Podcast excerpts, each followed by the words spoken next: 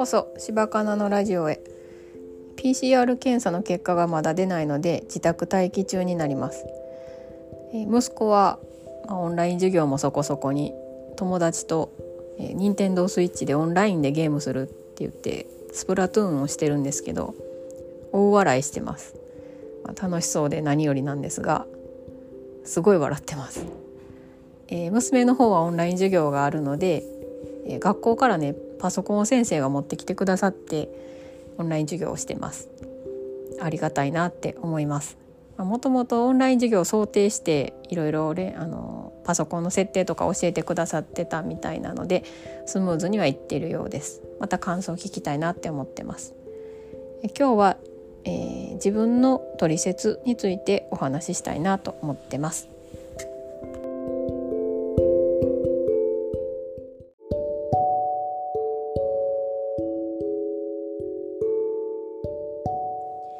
自分の取説って分かりますか？私は自分軸手帳を書き出したりとか Voicy でワーママハルさんの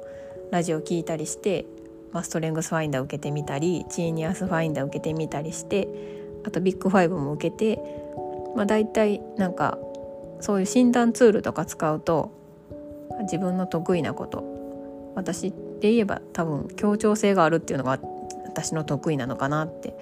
思うんですけど不得意なことっていうとやっぱりこう意思を主張するとかそういうのがすごく弱みだなって思ってます。で今回その選択理論心理学で、えー、5つの基本的欲求レベルの計測をしてみて楽しみの欲求と力の欲求が私には強く出ていてえっ、ー、とまあ大体わかるなって思いました。うん、あの、まあ、自分の楽しみは自分で満たしていくっていうのとと力の欲求がわりかし強いのがちょっと意外で、まあ、人を支配したいとか思ったことはなかったけど結構評価は気にするのでこういうところに出るんやっていうのがあの思いました。一番低かったのが自由の欲求であの自分で決めたり選んだりしたいっていう欲求が低くて私は指示されたりとかあのこれやってやれややってくださいって言われた方が動きやすいので、まあ、そういうところなのかなって思いました。まあ、いろんな診断ツール使うと、まあ、大体の自分がなんとなく分かってくるんですけどここからどうやって生かしていこうかなっていうところかなって思ってます。あと今一番気になってるのが遺伝子検査が気になっていてあのあ今まで私がやった診断ツールは結構、もしかしたら遺伝子レベルのものもあるかもしれないけど環境因子っていうのが結構大きいかなって思っててその遺伝子レベルの自分もちょっと知ってみたいっていう風な興味が湧いてきています。今まであまり興味なかったんですよね自分の遺伝子って。あの別に健康に関してはまあこんなことを言ってしまったらあかんのですけど人は死ぬ時は死ぬしって思ってるので別にどんだけ健康に生きたってあの道歩いてて歩道歩いてんのに車にひかれたりもするしって思ってるのであのなんかあんまり興味がないんですよね自分の健康とかに。まああのあの洋服が好きなのでその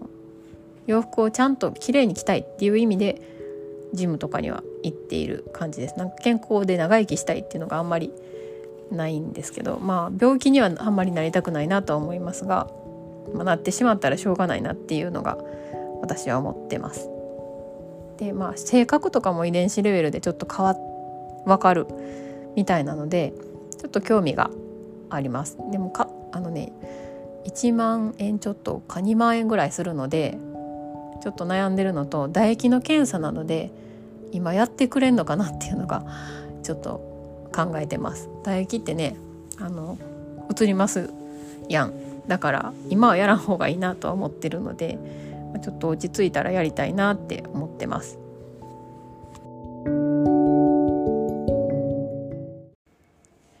自分が当たり前にできていることがその強みだったり天才性だったりするんだなっていうことは思います。